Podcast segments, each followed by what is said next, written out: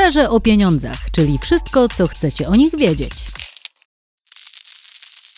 Ernest Bodziuk, dzień dobry. Witam w kolejnym odcinku naszych podcastów. Rozmawiamy o problemie frankowiczów. Dziś skupimy się na kosztach e, rozwiązania tego problemu. W studiu gość Kacper Jankowski, prezes Votum Robin Lawyers. Dzień dobry. Dzień dobry, witam Państwa. Panie prezesie, wprost pytanie, ile to kosztuje i czy to dużo, i czy to jest drogie rozwiązanie, jeśli chodzi o walkę z bankiem i na przykład zatrudnienie waszej kancelarii?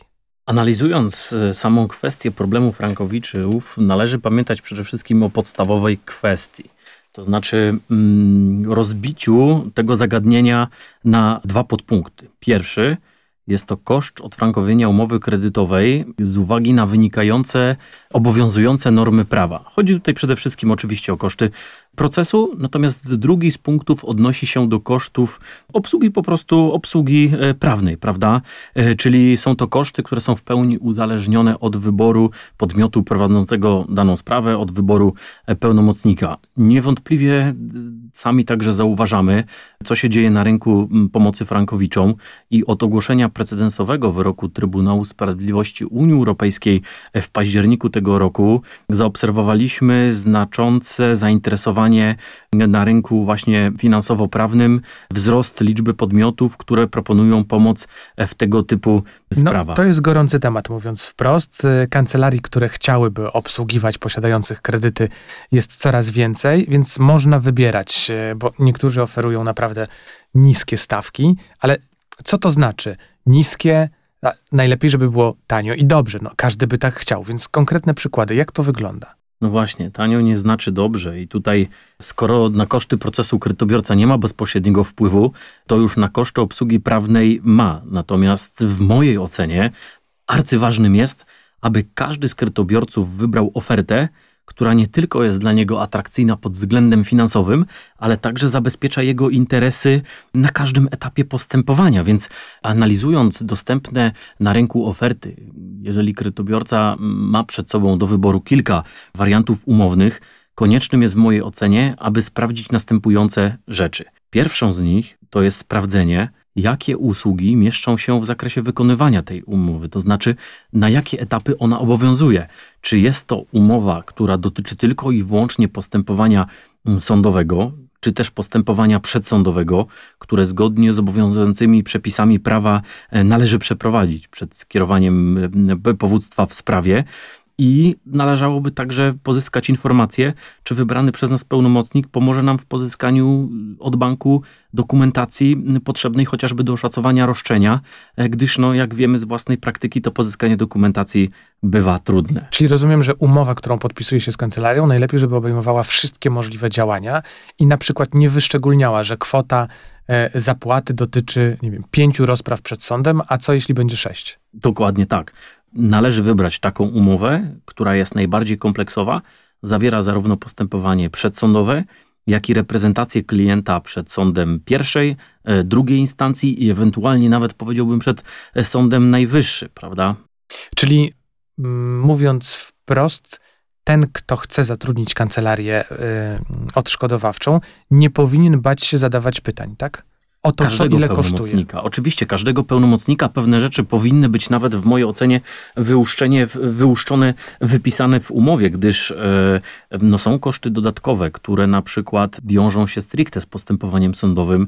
Mam tutaj na myśli oczywiście koszty dojazdów pełnomocnika na, na rozprawę i każda, każdy tego typu koszt składowy łączny, oczywiście wiąże się z łączną sumą, jaką klient no, musi niestety na tą sprawę ponieść, więc warto warto pamiętać, że umowa, która z pozoru może wydawać się atrakcyjna dla naszego portfela, nie zawsze taka będzie, bo będzie na przykład miała bardzo niską opłatę wstępną wynoszącą kilkaset złotych, natomiast te części składowe, jak e, udział prawnika w rozprawie, zapłata za, za to stawiennictwo, jak e, koszt dojazdu na tą rozprawę, z uwagi na to, że w takiej rozprawie, w takiej sprawie zazwyczaj jest od trzech do pięciu rozpraw na daną instancję, może wynieść zdecydowanie więcej, aniżeli prawda, wyższa opłata wstępna bez poszczególnych elementów, jak chociażby wynagrodzenia prawnika na rozprawie, a przyznam szczerze, że sam widziałem na własne oczy umowę jednej z kancelarii, która pobierała za udział, tylko udział, nie mówię o dojeździe, udział prawnika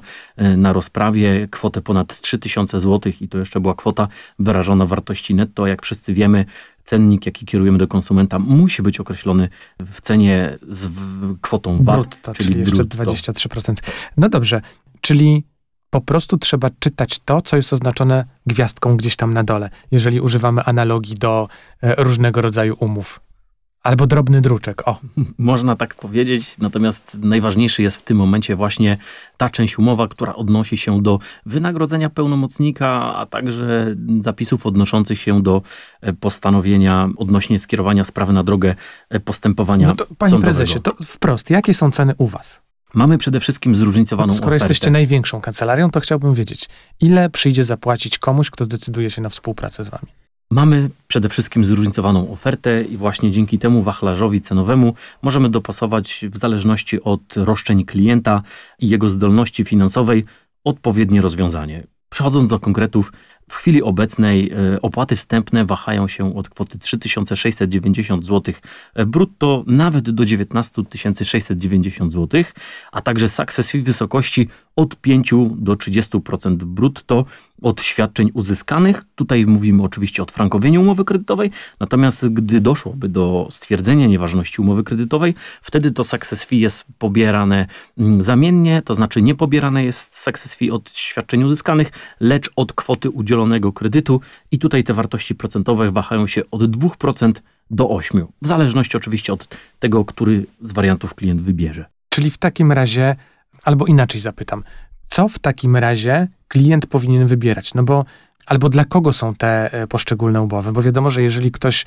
ma mały kredyt, to chyba nie zapłaci od razu tej najwyższej e, stawki, bo rozumiem, że te wyższe stawki jednorazowe raczej dotyczą osób, które starają się odzyskać pieniądze no, z dużego kredytu, typu kilkaset złotych czy milion złotych. Zgadza się.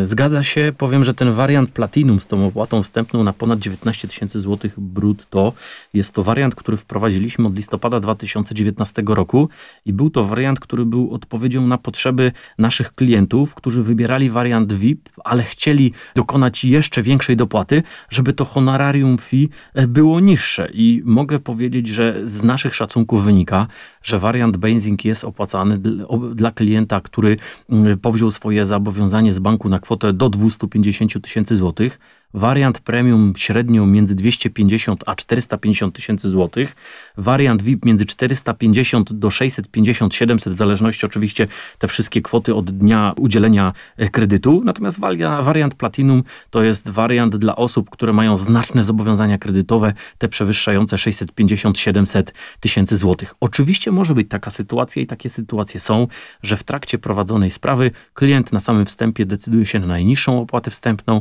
wybiera wariant Basic, wpłaca 3690 zł i w trakcie trwania sprawy do roku czasu podejmuje decyzję o zmianie, o wskoczeniu na wyższy wariant, o dokonaniu opłaty i finalnie na zmniejszenie tym samym tego success fee z tyłu, co korzystnie wpływa na rozliczenie w całej sprawie, czyli klient wybiera najdogodniejszy, najtańszy dla niego wariant w trakcie trwania całej umowy kredytowej. Czyli to jest tak, że można sobie decydować w trakcie, nie trzeba od razu zamykać sobie drogi, jeżeli ktoś podejmie decyzję o współpracy. Zgadza się i zgodnie z zapisami umownymi klient ma 12 miesięcy od dnia zawarcia umowy na dochodzenie roszczeń, aby po prostu zmienić wariant do, do, do, do, nawet tego najwyższego, jeżeli on w świetle jego szacunków będzie dla niego najkorzystniejszy. No to trudne pytanie w takim razie jeszcze na koniec, które wpadło mi do głowy. No w jedną stronę można, a w drugą? Czyli zawarł na przykład na wyższy pakiet, a chciałby zejść na niższy jest to do zrealizowania, czy, takiej, czy takiego e, rozwiązania jeszcze nie testowaliście?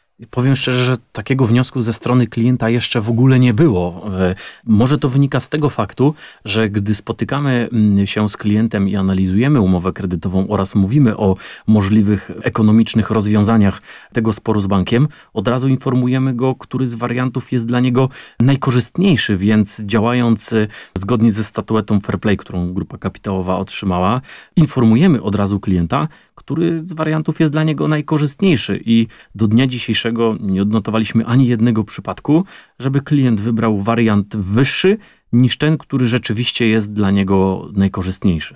Dziękuję pięknie za rozmowę. Kacper Jankowski, prezes Wotum Robin Lawyers był moim gościem. Dziękuję serdecznie i do usłyszenia. Do usłyszenia.